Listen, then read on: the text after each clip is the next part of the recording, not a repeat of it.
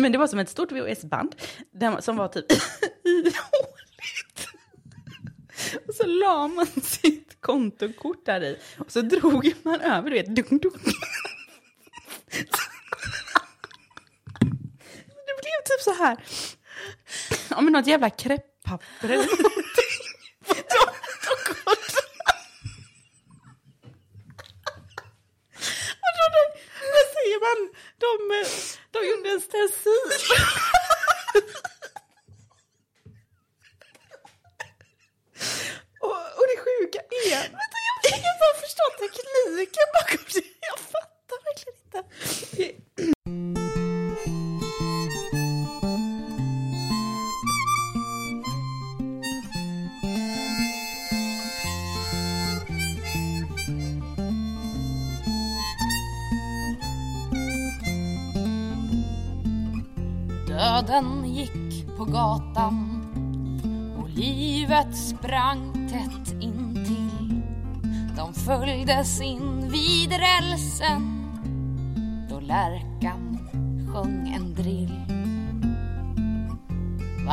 Följer du i mina fotspår och sjunger min melodi? Sa döden med tunga fotsteg som han gör när han drar förbi. Han såg ledsamt på livet och sa vi måste skiljas här. Men en dag så ska vi mötas. Förlåt, men jag vet inte när. Är till exempel, om du vill dricka en klunk kaffe så kan du bara göra så här för då kan jag dra ner din. Så här. Ja, Det här är så gör jag kaffe. så här. Du drar mm. Sen, sen kanske det är det, min mikrofon. du behöver inte göra en Thomas Bernhard Blom. Nej. Men ehm, Och så får man inte ställa ner det så, gissar jag. helst inte. Okej. Jag är typ ehm, livrädd för att du ska behöva typ redigera det här avsnittet i typ fyra dagar. Fyra dagar, jag kommer få redigera det i tre veckor. Ja, ja men typ. För att jag...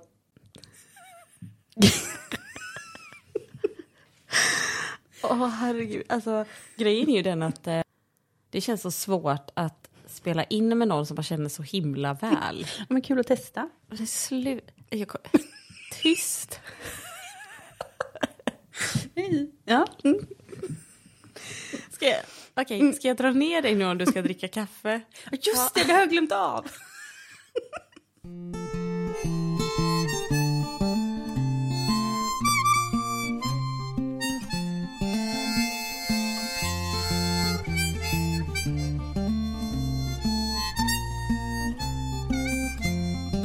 Det är ändå lite roligt att ställa frågan.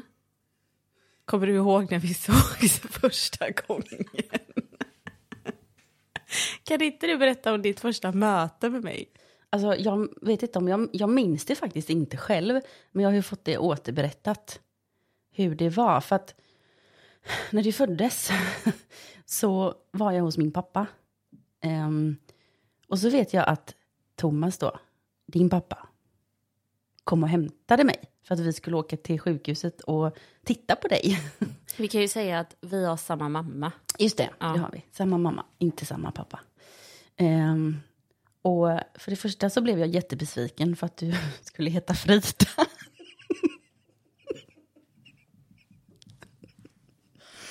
Ja. Ja, utveckla jag vill ju typ att du skulle heta något som jag då tyckte var coolt. Typ så här, Alexandra var ju coolt. På tidigt 90-tal. Ja, nej.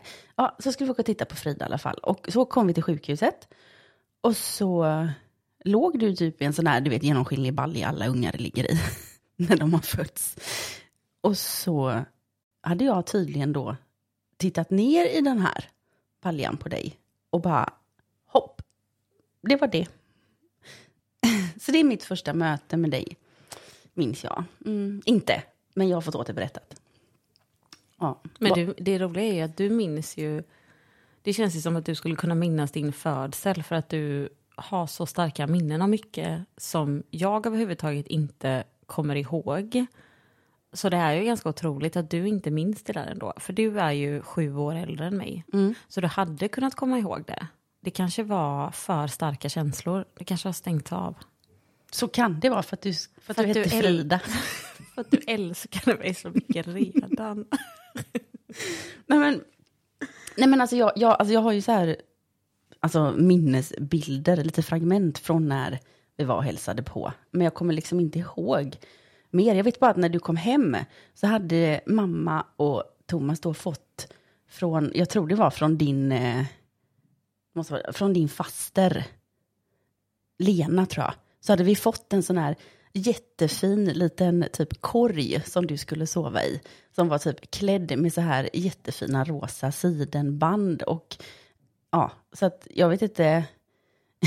Du låg väl på golvet i en korg då? Men det var väl en fin korg. Där vet jag att du låg. Eh, jag ville att du skulle ligga där oftare än vad du gjorde, för jag tyckte att det var så fint. Alltså det var så fint så Lasse så har. Ja. Inte, att, inte att det var jobbigt, eh, ja det var det väl också. Att jag tog all uppmärksamhet. Jag, nej, men det kan inte jag. Jag minns faktiskt inte att jag... Nu säger säkert våra föräldrar eller mamma och Thomas något helt annat. Ja, ja men det är ju dig jag frågar nu. Eller hur? Jag minns inte att jag tyckte att du konkurrerade med mig. Jag minns ingenting om att jag kände eh, att jag fick för lite uppmärksamhet eller någonting. Men det kanske jag kompenserar genom att vara typ överaktiv då eller något. Så att, Det är så himla svårt att veta. Jag vet inte hur det var i eh, tidigt 90-tal. Men det känns för att ibland när vi ska förklara hur vår familj ser ut så blir folk så förvirrade. När, när jag ska säga att jag och Hanna har samma mamma och jag och Jessica har samma pappa. Ja, och jag och, och sen så träffades eh, mamma och pappa och så blev jag till. Jag tycker att det är väldigt okomplicerat. Men folk blir jätteförvirrade. ja, Eh, för de undrar ju vad jag... Eh, liksom när jag förklarar då att du och jag har samma mamma. Eh, och du och Jessica har samma pappa. Då kommer vi alltid så här, men du och Jessica då? Ja, men det är ju det som är grejen. vad är det som är så svårt? Men då är inte ni syskon Nej, det är det jag har sagt hela tiden.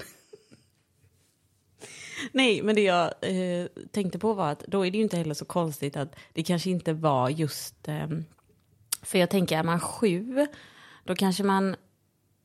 Är man yngre än sju så är det kanske lättare till hands att man känner att eh, en bebis är liksom en konkurrent. Men är man sju, då är det på något vis som att man är ändå så pass gammal kanske att man kan se att det här är en bebis. Så man kan ändå vara med och typ, åh, men du kan också få liksom eh, eh, passa bebisen när den ligger i korgen på golvet medans n- någon lagar mat. Nej men du vet, man kan vara delaktig på ett annat sätt än, än om man är tre.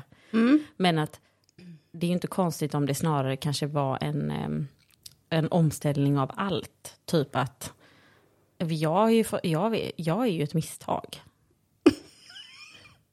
Jag fick ju reda på det genom att mamma visade mig en lapp hon hade hittat på vinden. Så här var det. Vadå för jävla lapp? Ja, jag ska berätta. Så här var det, det var inte många år sedan. Alltså nu var jag ju ett välkomnat misstag. Ett jättevälkomnat misstag. Men jag var ett misstag, har jag räknat ut. För jag är ju född april 91 och mamma och pappa träffades ju vid en kontaktannons. Alltså en riktig kontaktannons i tidningen.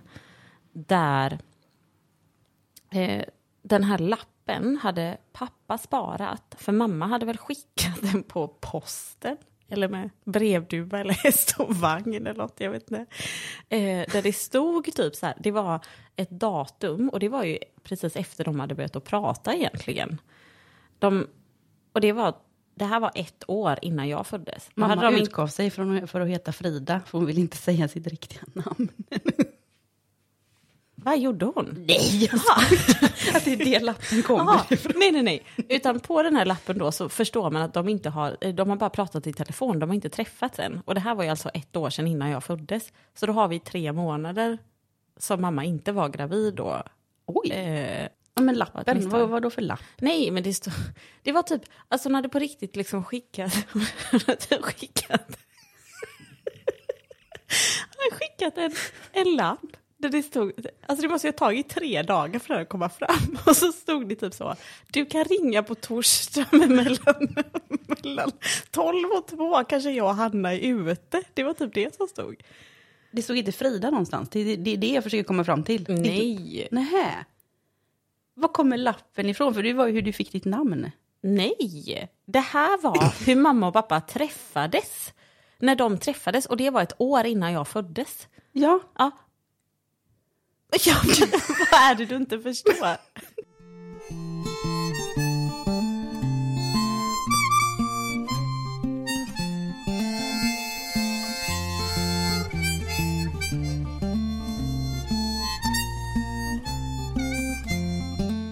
Nej, men alltså, jag har ju haft semester i... Eh, jag är inne på min tredje vecka semester. Och eh, min första semesterdag började med att jag trampade i bajs. Mm, Alltså, det här har jag väntat på att få höra i över tre veckor. Nu måste du berätta. Men det låg... åh, bara att det, var, att det var så mycket som hände. Jag hade liksom... Jag gick på semester, kände att min energimätare var på 0,000. Och så typ skulle... Jag, jag trampade i alla fall i bajs typ min, min första semesterdag. Och sen på samma dag så hade jag... eh, Vi var ute efter eh, hitta lite mer utemöbler. Och då var jag inne på Marketplace. Grejen är så här. Nu kommer du, nu kommer du säga till mig, hur jävla dum i huvudet får man vara? kommer du säga nu. Du kommer inte ha någon sympati eller respekt för det här. Troligen inte. Men jag blev scammad. Säger man ens så? Jag blev lurad. Ja. ja. Och, Du väntar dig att få kvitto liksom, på din kortbetalning i typ någon källarlokal. nej, så här var det. Att då dök det upp en annons. Och alltså, man har ju ändå handlat mycket eh, liksom på typ Blocket, Marketplace och övernätet i många år. Och jag har ju varit på... Det är ju flera gånger som man har känt så här, ja okej, det är någonting som inte stämmer. Och då slutar man ju bara svara eller blocka den personen. När de är så, ja men jag eh, typ... Du, du får överföra 3 000 kronor till det här Paypal-kontot för jag är, just nu befinner jag mig i Teheran så jag kan inte, du vet. Ja. Och då har man så, ah, jag tror inte det, och så har man sagt tack och hej. Men här var det liksom, det var ett bra pris men det var heller inte för billigt och det var inte för dyrt. Så då skrev jag och frågade, Hej, finns de, eh, finns de eh, kvar? Eh, och så svarade den här personen och han eh, skrev att eh, ja, men de finns kvar. Det är ganska många som skriver. Ehm, och, eh, men om du kan tänka dig att tinga dem. Och jag har ändå tingat. Ja, och det är det här jag menar. Nu ser jag din min. men jag har många gånger, för jag tycker oftast typ att man ändå har en magkänsla på något vis av, ja men jag vet inte, hur någon skriver och eh, Ja, jag, alltså jag har ju aldrig blivit lurad innan för att jag har litat på min magkänsla. Det är ju den här magkänslan som de lyckat, har liksom lyckats klura ut. ska få- AI-abort. nej, men de flesta, nej, för grejen är de flesta som försöker lura är ju verkligen dum, du- alltså de skickar ju bara någon sån här massutskick och så hoppas de typ att två personer ska bli jätteglada över att de har ärvt tre miljarder dollar av en släkting vars e-mailadress är så 17 nollor och eh, ja, fyra, eh, ja, skitsamma. Men jo, och då eh, skrev jag att eh, jag kan, eh, ja absolut.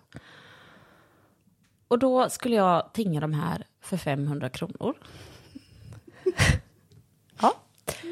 Och jag fick ett... Och, men det är ju det här som jag... Eh, det, det är ju klart att man kollar upp då när man får ett telefonnummer. Ja.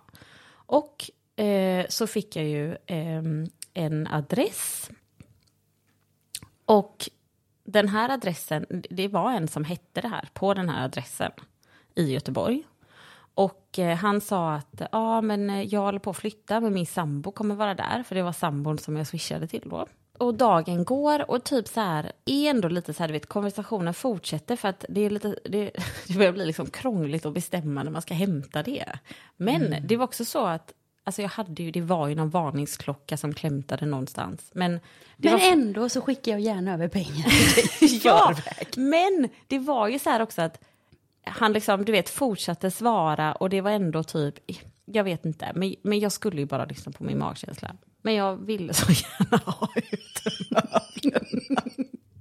Ja, så kommer eftermiddagen så säger jag till Jonathan när han åker så här, ja vi får se om du kommer med några möbler. Om, eller Men vänta lite, här, det är lurade." Jonathan som får åka och hämta grejerna. Du åker inte ens med. Nej, det är alltid Jonathan som får åka och hämta grejerna. Det är även Jonathan som får lämna grejer när jag säljer dem.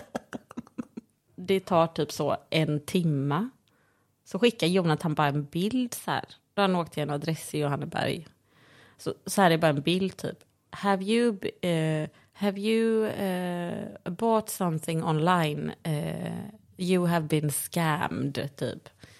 Då är det alltså den här eh, personen då som luras. Han heter samma som en stackars människa på den här adressen. Så den här personen som, som bor på den här adressen, där, dit alla blir hänvisade, han har ju fått starta en egen grupp på Facebook. Alltså det här är ju ett heltidsjobb för honom, för att folk inte typ ska slå ihjäl honom.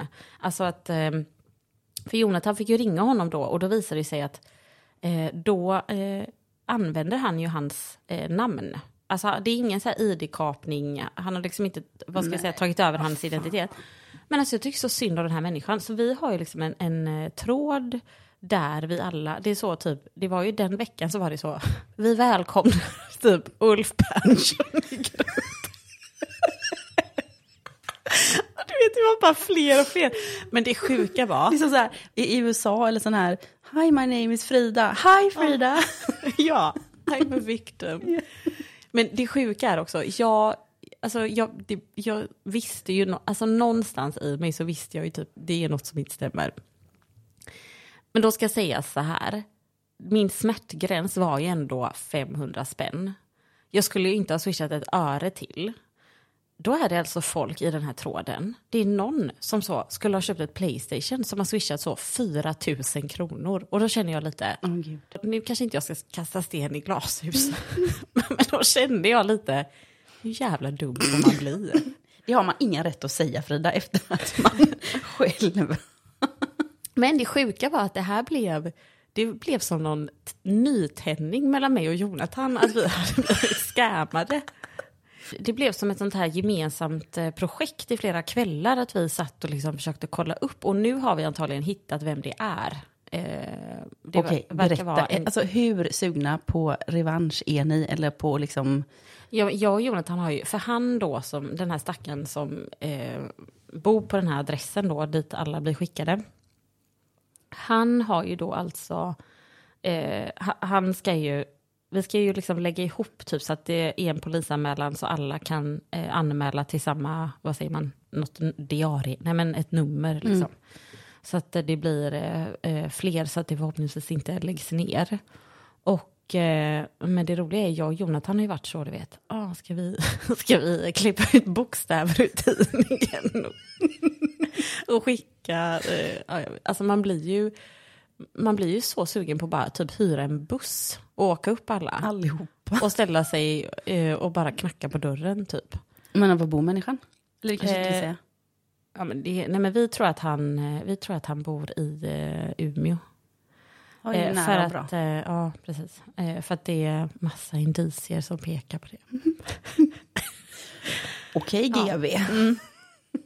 Men så det var ju min första semesterdag, men det var ju ändå, det hände ju ändå någonting. Hundbajs och skammad. Ja. Det här får mig att tänka på när min eh, far för eh, många år sedan blev typ förvånad att hela hans konto var typ slut. för att han hade betalat med kort i en svart taxi. Seriöst.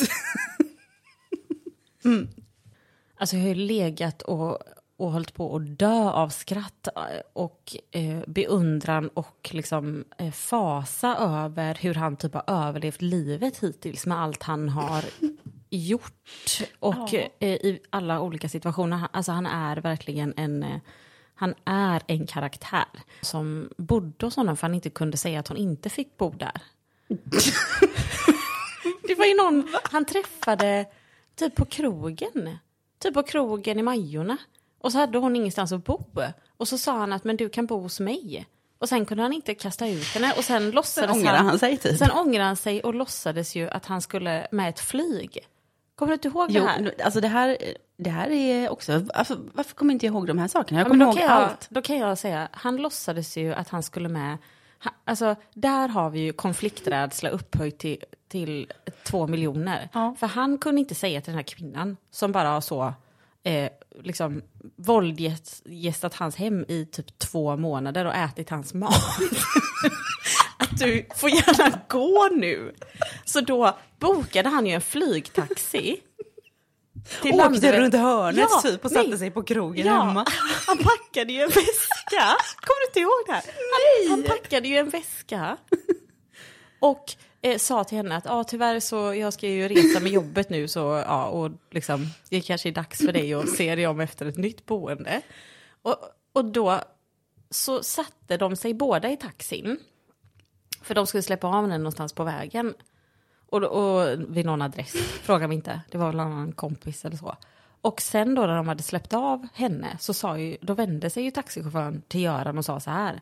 Ja, eh, och då är det Landvetter. Nej, Nej, för nej, fan, fan, ska- kör hem igen. och så hade han packat en väska. Du kommer inte ihåg det? Nej, men det låter ju alltså, absolut som, ehm, eh, som det är något som min pappa har kunnat göra.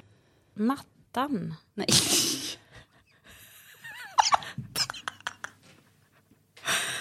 Ja, jag får pulspåslag när jag tänker på den här mattan. Ja, vi... ja, pappa. Åh, nej, gud. Vänta, Jag måste bara samla mig lite. Ja, vi var i Indien på semester någonstans på 90-talet också.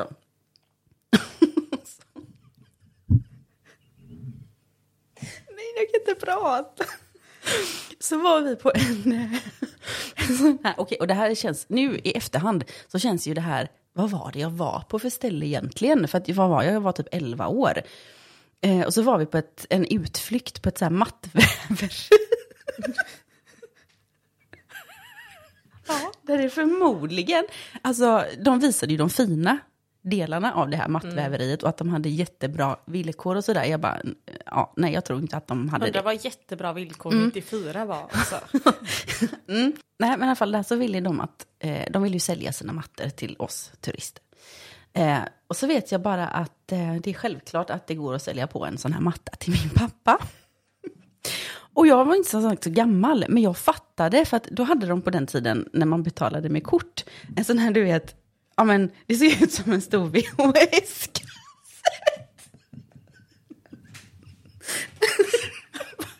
Men kortet var fortfarande lika litet. Kortet var lika litet, men maskinen du betalar med. Vadå? Var detta verkligen på den här tiden eller var det på det stället? Det var på den här tiden. Kanske att, att andra delar av världen var mer digitaliserade. Jag, jag kommer inte ihåg. Men det var som ett stort VHS-band som var typ ihåligt. Och så la man sitt kontokort där i. Och så drog man över, du vet, dunk, dunk. Det blev typ så här. Ja, men något jävla krepppapper eller någonting. På kontokortet. Vadå, de, vad säger man? De, eh, stencil.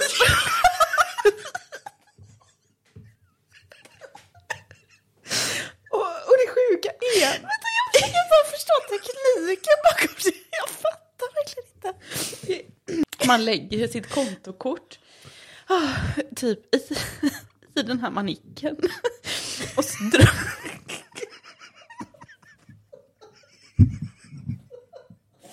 Nej, men det går ju inte. Ah.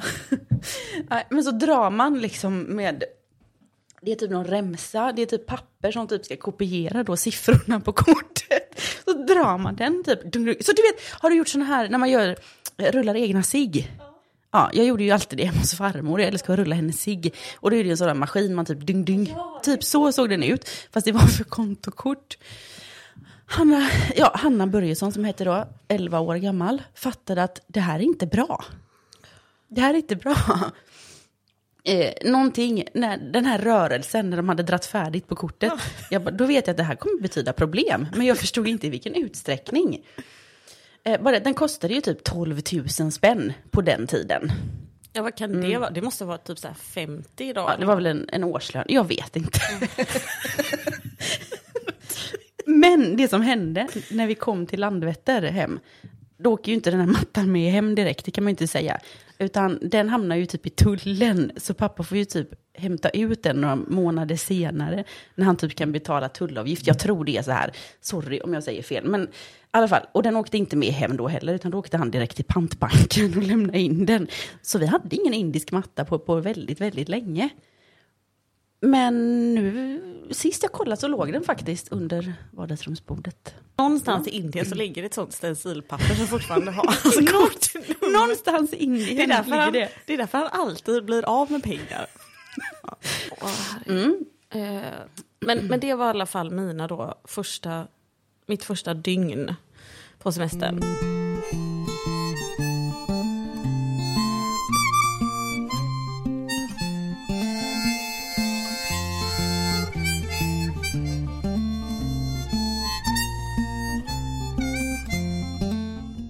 Då, då tänker jag fråga så här.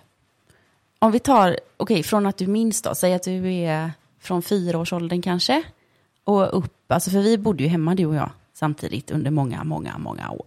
Mm. hur, hur uppfattade du mig som stora syster? Men det är ju såklart skillnad. Jag får ju på något vis försöka tänka vem, till exempel när vi bodde hemma då, så får jag liksom dela upp det lite. För nu när jag tänker på dig, det är ju på ett sätt så är bilden oförändrad, tror jag. Eller det vet jag. Att på något vis så, för mig har ju du alltid varit, alltså ofta, så här är det ju ändå med, med nu har jag ju bara haft eh, två stycken stora stora systrar så jag vet ju inte hur det är för alla andra men, men det känns oftast generellt som att det är så att man har ju en... Ehm, när man är yngst så är man ju alltid eh, den här svansen som gärna vill göra som, som ens stora systrar gör. Och i och med att Jessica är så pass många, hon är ju, hon är ju 12 år äldre än mig. Så hon hade ju jag minns ju knappt när vi bodde hemma allihopa. Det är ju liksom väldigt vagt och så. Men för mig så var ju... Det var ju alltid... Eh, när du var hemma så var det ju liksom spännande. Men för det är ju också någonting i att man får... Eh, att ha stora syskon är ju att man liksom... Man får, man får kolla in i, liksom genom en dörr som man inte är redo för än man, liksom, man blir ju exponerad för saker som man inte kan hantera. Som när du läste min dagbok. Ja, det kan man inte hantera kan jag säga. när man är typ 10 och någon är 16 liksom. Eller 17. Um, nej men att man, det finns ju, det är någonting väldigt kittlande i det och spännande eh, med det. Att till exempel hela, alltså du, jag är ju född 91 och när du var, jag minns ju liksom när du var i din Backstreet Boys, eh, i hela den eran. Alltså jag minns ju, vi, ha, vi bodde ju i en lägenhet där eh, vi hade två toaletter och eh, den lilla toaletten låg mitt emot eh, ditt rum. Det som först var Jessicas rum, sen ditt rum, sen mitt rum. Där mitt emot låg den lilla toaletten. Och jag minns ju den här typ stora skålen du hade med alla de här jävla tuggummina. De här Backstreet Boys-tuggummina. Eller de här papperna, jag vet inte om själva tuggummit var kvar inuti. Men det var ju liksom... Att bara gå in där och stå och titta på den här skålen, liksom, minns jag var... Du... Och det var... Sen var det ju också det i och med att att eh, du bodde hos din pappa ibland så blev det också att jag kommer ihåg att för mig så var det nog svårt att greppa det fanns liksom inte kanske någon tydlig kontinuitet för mig som barn i för det var ju inte så heller varannan vecka alltså det såg ju lite olika ut i olika perioder och sen, med, sen i och med att när jag började kunna greppa lite mer kanske var det typ ja, vad det innebar att eh, om någon hade typ en pojkvän eller sådär. Att, eh, jag vet ju att jag alltid blev så himla glad om du, eh, om du skulle sova hemma eller om du var hemma och att det kanske inte alltid var kanske jättepoppis att ja, du kanske bara mest ville sitta inne på ditt rum och lyssna på musik typ. Men om jag ska tänka min bild så har ju du alltid varit för mig, du har ju alltid ändå, har jag känt, haft tid för mig även när jag var liten och du kanske kände för fan vad jag inte orkar. Och det finns säkert många sådana gånger också, men det är inte de jag kommer ihåg. Så det kan ju inte, ha, det kan ju inte, vara, liksom, det kan inte vara några djupa sår i mig. Utan jag har alltid känt mig vald och sedd av dig. Alltså att vi, när vi satt inne på ditt rum och vi kollade på film och... Och du blir magsjuk. Ja. Åh, fy fan. Ja. Nej, men det, det, är så skönt att du säger det här. Nu pratar vi för sig om magsjukan. För jag vet ju, jag var ju typ livrädd, alltså maniskt rädd för magsjuka och skit. Och så skulle du eh, sova inne hos mig. Vi satt och kollade på film. Vi käkade typ sådana här goda chokladar som jag hade fått från pappa. Ni vet de här... Med, snäckformade. Snäckformade, ja. Och så satt vi och kollade på en film som hette typ Längsta dagen eller någonting. Den handlade om att alla typ dog i slutet för att världen gick under.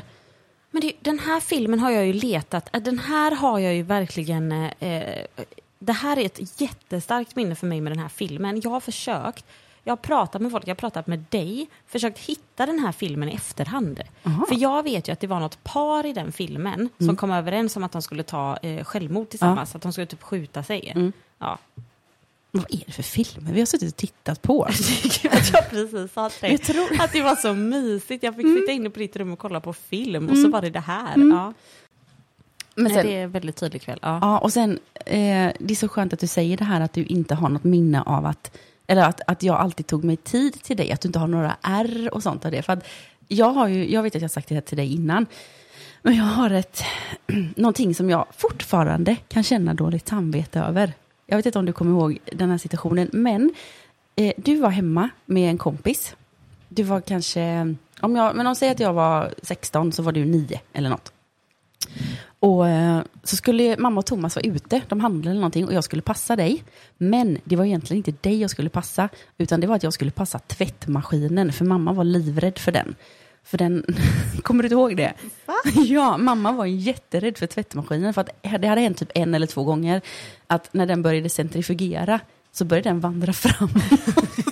ut från väggen. Var det? Ja, men ja. det värsta som kunde hända var bara att den la av. Ja, och jag är så här, om jag har frågat mamma... Hon att den skulle explodera? Jag vet inte, men jag vet att hon typ jämt när vi tvättade och det började gå igång så vet jag att hon ställde sig någonstans i, i huset med händerna för öronen. För hon hade väl någon, typ, någon så här jätteskräckfylld upplevelse någon gång när hon Ja, men öppnade dörren och hon såg tvättmaskinen var på väg att vandra ut. Jag vet inte. Men det var i alla fall tvättmaskinen jag skulle passa. Och vad händer då? Jo, då typ jag tror att du och jag kanske har tjafsat om något och du låser in mig i köket. och går ut ur lägenheten. Så jag är själv i lägenheten hos i köket. Det känns som att den här historien, jag förstår inte var ditt dåliga samvete kommer ifrån. Jo, det kommer snart. Ja. Nej, det är du som ska ha jävligt ja. dåligt samvete. Men du har i alla fall låst in mig i köket. Och sen då så går ni ut, du och din kompis, men ni kommer tillbaka efter en liten stund och öppnar dörren. Men då förstår du nog att nu är nog Hanna jävligt förbannad. Så du typ springer in på ditt rum och försöker låsa dörren. Medan jag bara slår upp den och står och skriker på dig så du typ blir helt så här förstenad och börjar störtgråta. Och det har jag dåligt samvete för. Jaha, mm. nej jag har, alltså jag har inget minne. Det roliga i mitt huvud så får jag för mig att det är jag som är inlåst i köket. Ja, det är ju märkligt vad man kan ha olika syn på en på sam, ja, mm. verkligen. Men det är jag. Nej, det, det, var ja. jag som var inlåst i köket. Um, för jag vet ju att vi hade, att det var en period då det typ var problem med möss. Eller problem med möss. Nu kommer mamma och pappa, nu kommer de bara så här, det låter som att vi bodde i ett jävla skyffe. Nej, en okay. det var, det, var på, det, var på, det var på den tiden när man fortfarande slängde sina sopor i sopnedkast. Och det var väl så... Ja, typ, det var fina tider. Eh, ja, fan vad man saknar mm. sopnedkasten.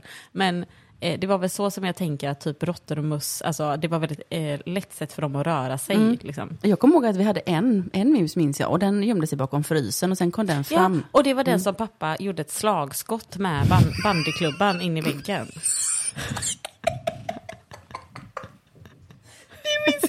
Ja, då kan Det blir bara värre och värre det här. Det låter som att vi är uppvuxna jävla High Chaparral. typ Texas.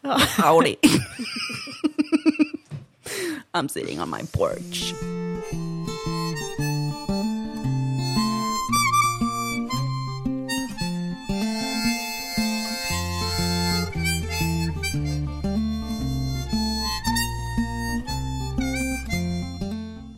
Jag eh, har en fråga till dig.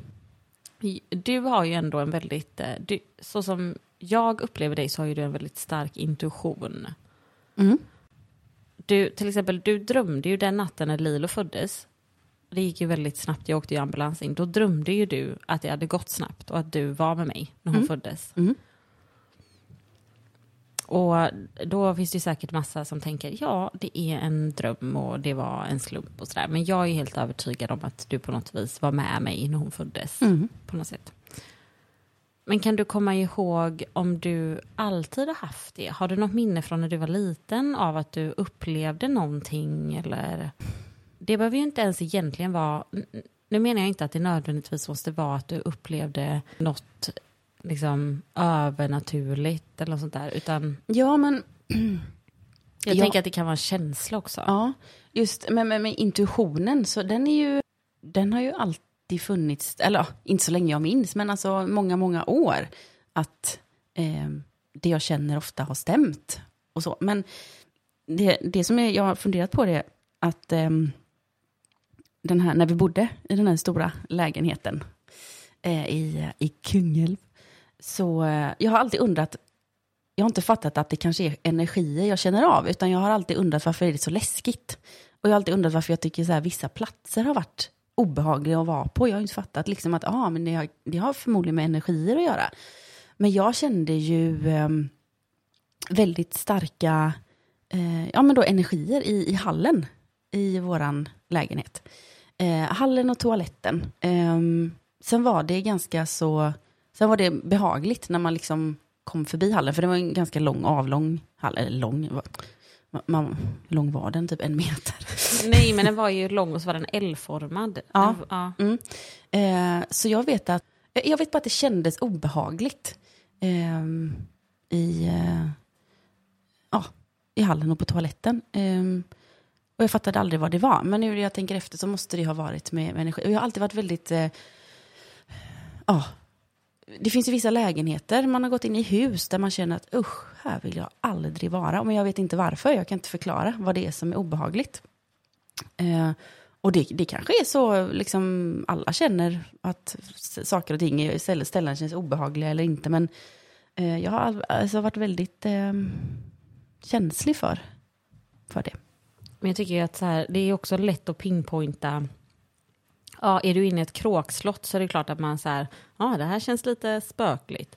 Men det som, när man känner det när man är på ett ställe som egentligen till ytan kanske ser väldigt hemtrevligt ut.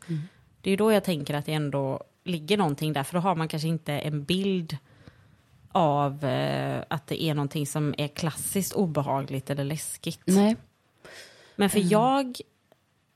Eller fortsätt så... nej för, det var inget. Nej, men för jag tycker det är väldigt intressant för du, du och Jonas bor ju i ett hus ett två, med två våningar. Och jag har ju allt, alltså jag tycker ju att det är en sån otrolig skillnad om man är på ned, eh, övervåningen eller nedervåningen. Och det tycker jag fortfarande, även om jag vet att du har sagt att du upplever att det inte känns så på samma sätt längre. Men jag eh, tycker ju att det är ganska obehagligt att vara på er övervåning själv. Mm, jag förstår det. Det är, någon, eh, det är någonting halvvägs upp i trappan och som är på övervåningen. Det är jag helt övertygad om. Eh, vad det är exakt vet jag inte. Men, ehm, Men hur är det när, om du lägger dig själv och ska sova? Om inte Jonas är hemma och du ska lägga dig och sova. För jag, alltså jag eh, kan ju känna framförallt att eh, i ert sovrum. Mm, jag fattar. Mm. Eh, där känner inte jag så mycket längre. Sen vi faktiskt gjorde om okay, och, och nu är det så här, om, om folk lyssnar på det här som typ känner oss, som inte har hört det här innan, så feel free och tycka att jag är koko då. men, eh, men sen faktiskt, sen vi gjorde om i sovrummet, eh, jo, och det här, okej, okej, mm, gjorde oss av med, eller gjordes inte av med, utan eh, det här, den här släktskåpet gick vidare så att säga i, eh, i Jonas släkt. Vi, gav- vi, vi gav det till nästa. Det är någon annan som har fått hem demonen. Vem var det som fick det? Eh, Jonas eh, syster. Ah, grattis. Eh, ja. Eller hur? Ehm, jo, det skåpet. Sen vi fick bort det och, och liksom målade om lite sådär så har det blivit en helt annan energi i sovrummet. Men det är ju fortfarande så här att vi, vi kan sitta på nedervåningen och höra ljud som är... Nej, det kan inte förklaras med att det är ett typ 20 år gammalt trähus. För så mycket konstigt låter det inte. Som, som det var en gång vi hörde en, eh, båda två, bara, var det en hund som hoppar ner från sängen? Det lät precis som när en hund ja, men, går ner med tassarna liksom, efter man hoppar ner ur sängen. Och jag bara, jag måste gå upp och kolla om något har ramlat. Och, och så är det ett, ett, ehm, ja, ett löv och en skälk som har ramlat av en blomma. Jag bara, fast det här kan ju inte låta som en hund. Men vad, är, vad, tänker Jonas om det då? För ni, om, om ni pratar om det hemma, eller typ som då när ni hörde det ljudet, vill han, vill han, antar han att det är eh, bladet och skälken som har låtit liksom? Vill han, eller är han öppen, tycker han att det är obehagligt?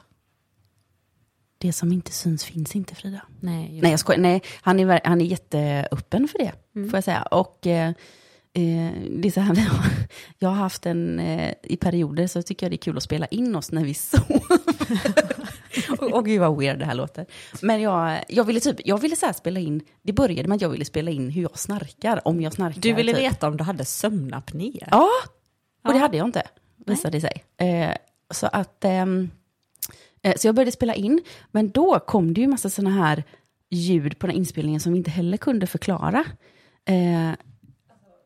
Jag ryser nu, jag förstår liksom inte hur du kan åka hem och lägga dig och sova efter... nej, fast det är, så här, det, är så här, det är inga elaka energier, men det är en energi som vill ha uppmärksamhet. Den känns rastlös. Rassle, ja, precis. Åh, jag, blir liksom, jag kan känna att jag blir orolig nu när vi pratar om det. Okej, ja. och, och då kan jag göra så här ibland, för jag tror ju på det här då att eh, jag brukar gå runt eh, när jag är själv hemma, eh, där uppe.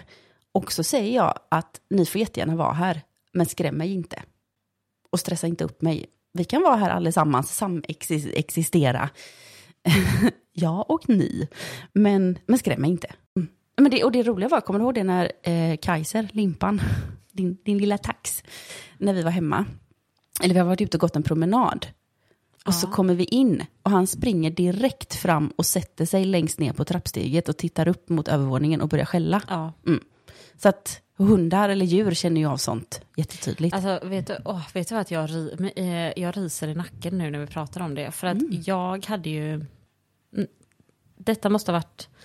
Det var när jag eh, bodde i Göteborg fortfarande. Och eh, så satt jag och Kaiser i sovrummet. Och så hade jag en period då jag pratade väldigt mycket med farmor. Hon gick ju bort 2012. Och då så var det någonting i mig som bara tänkte så här. Men jag, jag testar och, och, och säger liksom att eh, om du är här, så här, kan du ge mig ett tecken eller eh, jag tror det var något, på något sånt sätt jag formulerade det. Och eh, jag hann tänka, om jag sa det högt eller hann tänka tanken, men det gick inte mer än en sekund. Och Kajsa låg innan och sov. Han vaknade, sprang, sprang fram till eh, eh, kanten av sängen och ställde sig och stirrade och morrade in i hörnet. och det var liksom så... Aha. Åh. Men då, då tyckte jag, eller det var ju lite creepy. Eh, för att, men samtidigt så var det ju, tyckte jag att det var fint. För då tänkte jag ju så här, okej, då är farmor här. Ja, det, ja, eh, ja, jag, blir, jag blir så rörd när jag hör sånt. För, alltså för, för mig är det ju liksom, det är klart att det var farmor som var där. In, inte min farmor, för min farmor är en annan farmor som inte heller lever. Eh, henne har jag också känt av energier ifrån. Men, eh, Vi, vi har ju en, ett sommarställe som vi delar på hela, hela tjocka släkta. Eh, och för några år sedan så var jag där helt själv en vecka. Och då, eh, det var i samband med när min, våran mormor då, hennes syster, Lilo, som också heter Lilo, eh, hade gått bort. Och eh, jag, så fort jag kom in i stugan så visste jag att hon är där. Hon är på övervåningen och är med mig här. Det, jag kände det så oerhört tydligt. Och um, hon var bara där för att jag inte skulle känna mig ensam eller orolig eller ja. Så att, eh, och jag brukar hemma ehm, i, eh, hemma hos oss då, i, i vårt hus, när vi eh, har haft så här perioder vi har svårt att somna, som nu, eh, ja, det var bara så här svårt att somna för både mig och Jonas, så går jag alltid runt med salvian och röker runt i Oh my, alltså Jonas, du har gift dig med en häxa. eh, går runt och puffar salvian liksom i, i typ en kvart. Och då kan vi sova jättegott. För jag vet att första gången jag gjorde det här med salvian hemma, dagen efter, så är det första gången, i alla fall sedan jag och Jonas eh, blev ihop, som han försover sig till jobbet. Men tänker du att det är då för att du har rensat energin? Ja. ja. Mm. För då skulle ju någon kunna säga ja, eller så är det bara för att det är någonting, en lugnande effekt i ja, salvian. Ja, då kan det väl vara det då. Mm. Men, jag, Men skitsamma, ja. whatever works. Han försov sig och fick stressa till jobbet. Ja. Och då sa han såklart när han kommer till Volvo, det var salvian. eh, ja, det säger han till alla på Volvo.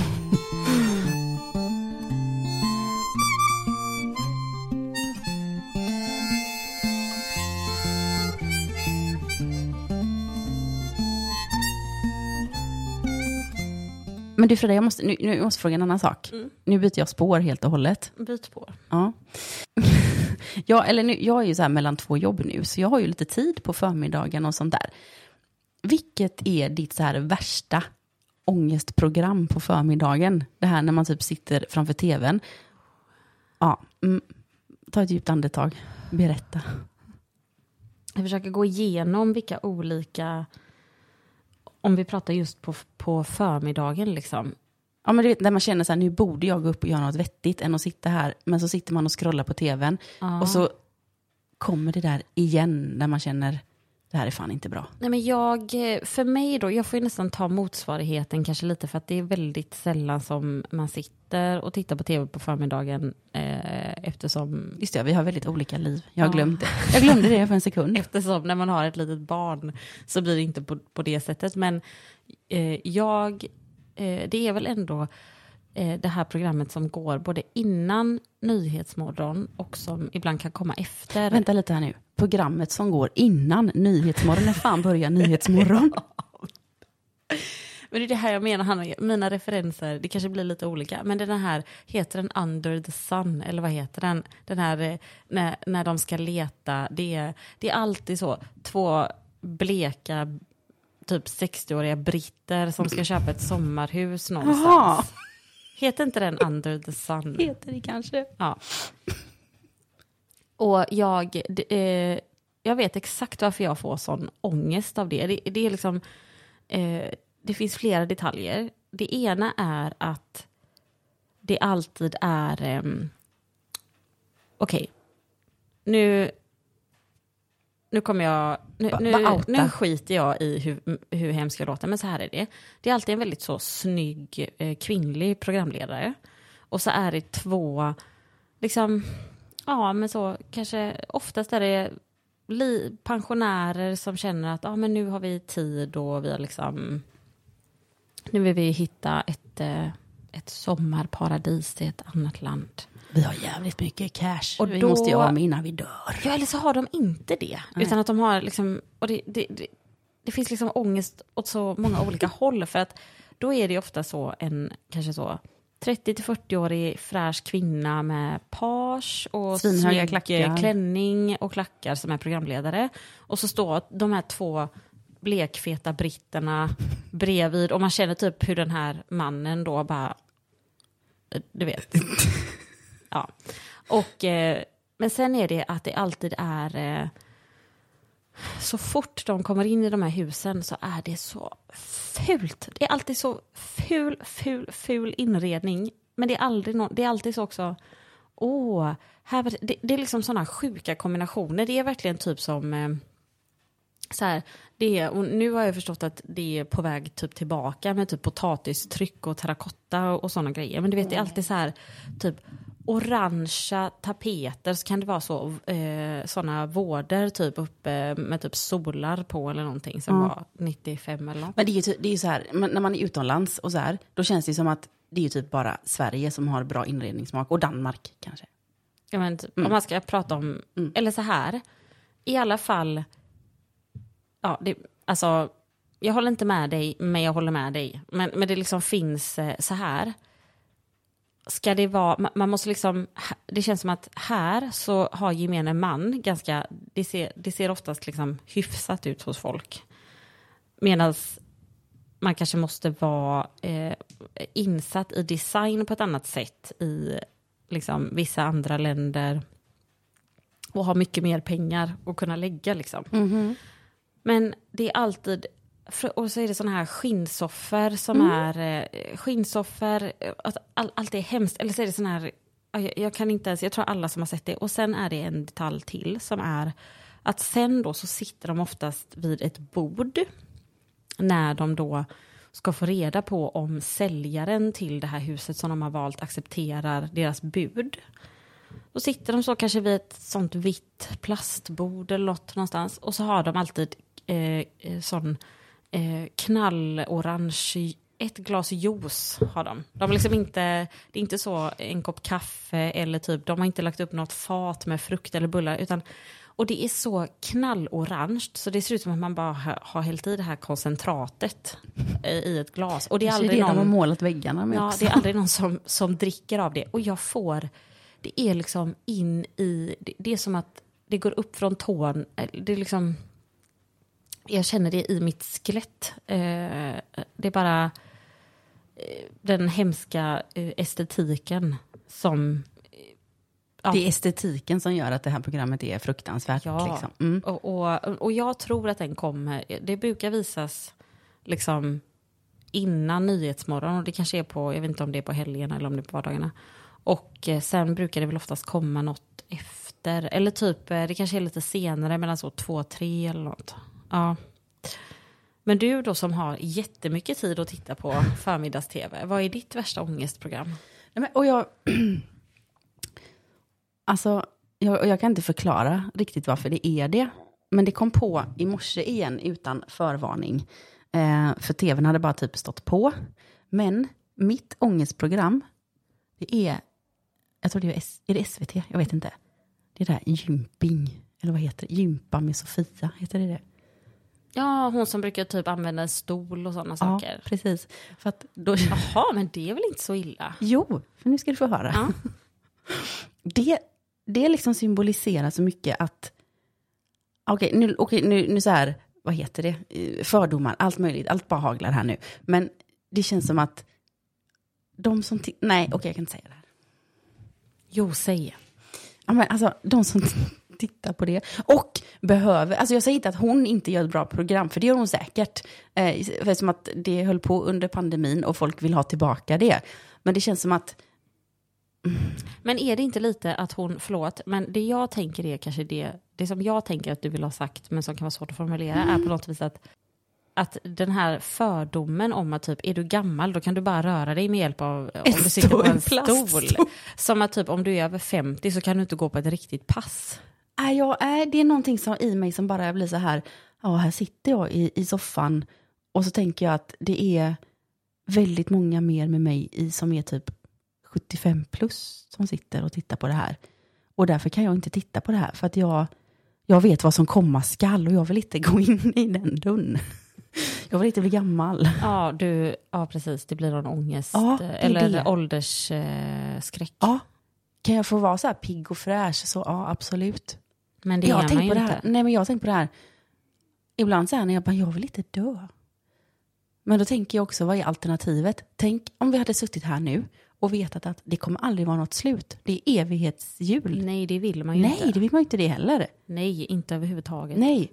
Och, det, och jo, det som är så roligt, att, eller roligt vet jag inte, men jag sa till Jonas för ett tag sedan att du Jonas, tänk om det är som så att jorden, eller så här, där vi lever nu, tänk om det är helvetet i universum. Det här är liksom platsen man är på, man blir hitskickad för att man har varit en, en jävel i andra liv liksom. Så det här är botten. Det är liksom, det här är... Det blir inte värre än så Nej, här, här- nej. för oss. Precis.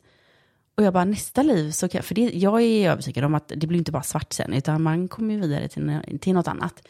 Ehm, nej, jo, och då en vecka senare så sitter jag och kollar på ytterligare ett sån här arbetslös slash sjukskrivningsprogram över Atlanten.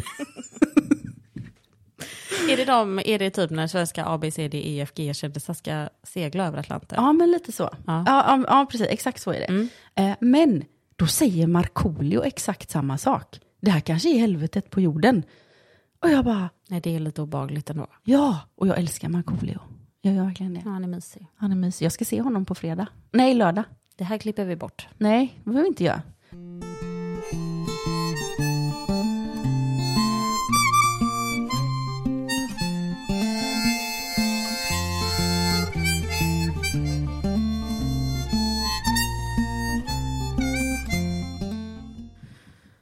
Hanna Winterfors, Ja. du är ju mellan jobb nu. Mm. Här är ju perfekt tillfälle att bara Outa mig. outa dig. Mm. Ska jag göra en sån här pitch? Mm, gör det, gör en eh, hisspitch. Ja, Men jag kan börja, kan säga att eh, Hanna Winterfors, du är ju min älskade syster och helt fantastisk och har alltid varit eh, en person som jag ser upp till så himla mycket i arbetslivet också. För du har alltid, du är så himla handlingskraftig, du är varm, du är så engagerad, du ser människor, men du är också väldigt bra på att, eh, på att sätta gränser. För liksom att säga, nej men det här tolererar jag inte. Och du, du ber om saker liksom. Och nu när du ändå är, alltså du är ändå ute efter att hitta ett nytt jobb. Mm. Vad, vad skulle du, vad skulle du vilja jobba med nu? Och dra bara lite snabbt vad, vad du har gjort innan. Du har gjort ganska mycket, men liksom vad är dina... Vad tänker du är dina styrkor i, eh, i det arbetet som du ser att du gärna skulle vilja göra idag? Liksom? Kan inte du vara min agent? För du eh, framhävde mig så himla fint.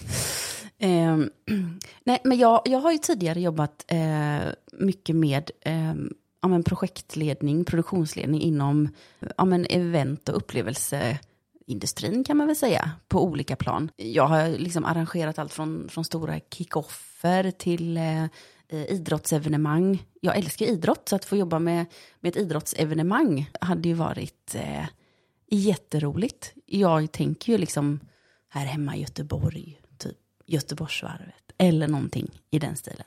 Eh, att få vara med på en sån här, eh, eh jobba i, i projektledningen för eh, eh, ja, men evenemang som, som Göteborg tar in till staden, som till exempel eh, STCC kommer ju tillbaka. Ja, men jag är en, eh, en doer, om man säger som så. Alla de här eh, flosklerna, höll på att klyschorna. Men jag är en doer och spindeln i nätet. Men det är du verkligen. Ja. Men det är ju det, man skulle ju alltid vilja att någon annan gjorde reklam för en. För det känns så jävla bajnödigt när man ska sälja in sig själv. Jag vet. Och samtidigt så... Det beror ju också på åt vilket håll man är lagd. Men det är ju typ det svåraste, tycker jag i alla fall. Att inte... Men det är där jag alltid tycker att du har varit så jävla grym på det. För att du har i dig, i din grundpersonlighet, så har du en väldigt ödmjuk framtoning och en väldigt varm framtoning. Vilket gör att man också faktiskt kan eh, att man kan sälja in sig själv med pondus och man vet så här, man vet vad man har för kompetenser och man vet vad de är värda. Och det tycker jag alltid att du eh, inspirerar mig till. Ja, men vad fint sagt.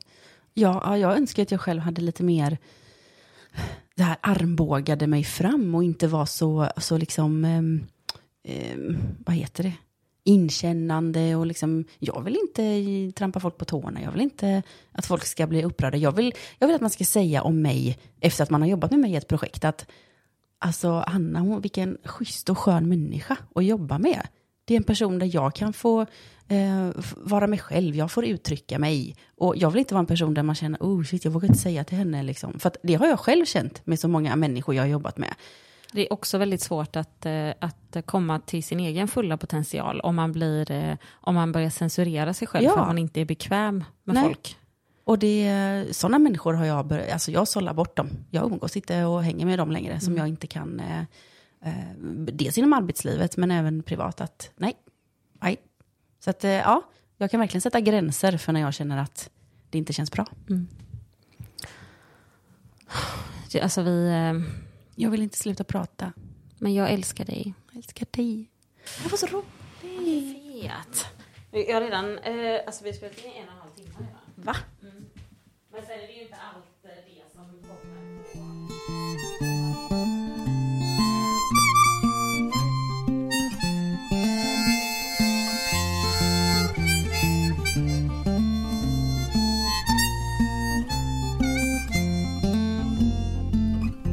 Döden gick på gatan och livet sprang tätt intill.